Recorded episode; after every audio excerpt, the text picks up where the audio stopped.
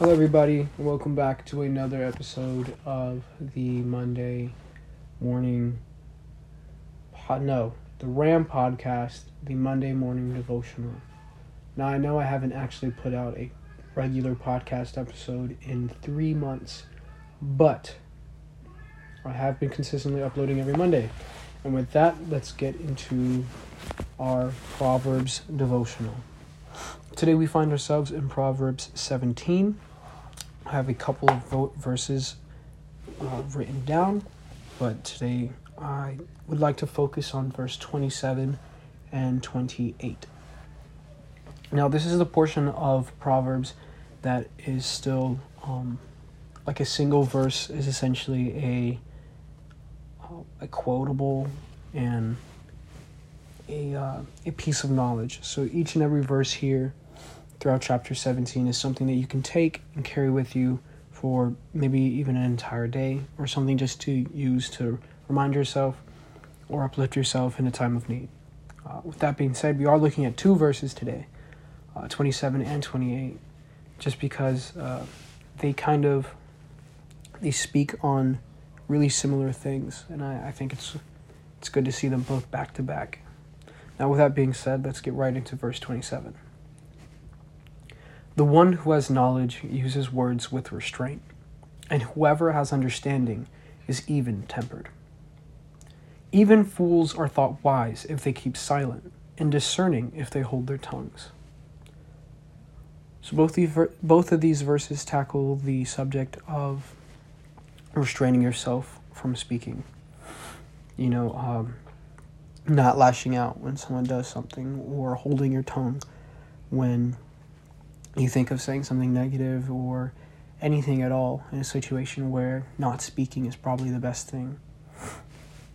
And although it's hard not to say something, especially when a situation can cause you to become riled up, but that's why verse 27 uh, says that the one with knowledge uses words with restraint, but the one and and the one who is even tempered has understanding. So, what verse 27 is saying, tr- the, the one who can speak with restraint is going to be someone who understands situations because they're even tempered. Right?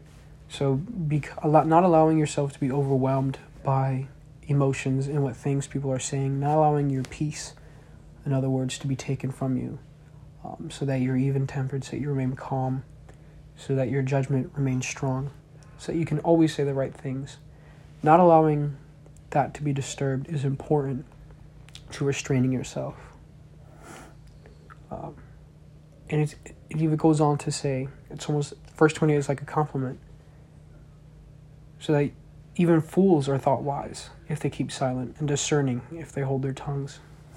So, with that, you look wiser you will become discerning.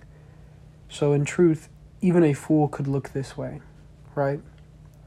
But those who truly pursue wisdom, those who truly pursue to have understanding and act on that understanding, this this is how they're going to appear and this is how they're going to behave when met with like I said, things that rile you up, things that escalate your mind or cause you to lose your temper, right? Um, so it's it's important to remember that there's a benefit to not being a fool. There's a benefit to being wise. Right?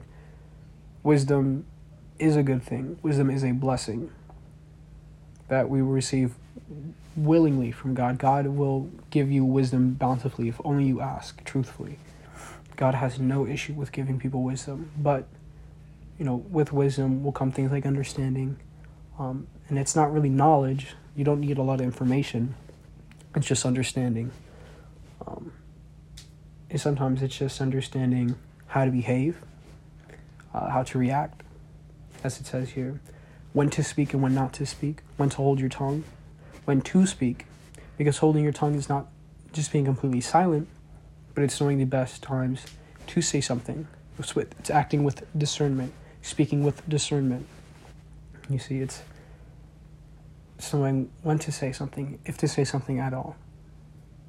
And with and that understanding only comes with wisdom. Right? So it's better to become this wise person who can give an insightful addition to the conversation and even lift a brother up than to be a fool who simply holds their tongue because they have no idea what to say, because they lack discernment and they lack wisdom. And with that, that's the end of our five minutes. So I just want to remind you all to, if you if you're going to continue to read the proverbs, remember the intention is to become more wise. It's to seek wisdom and understanding. Uh, and I pray that you all continue to read through these yourselves and gain a little bit more each and every day, and try to apply them to your lives. That being said, thank you all, and you have a great rest of your week.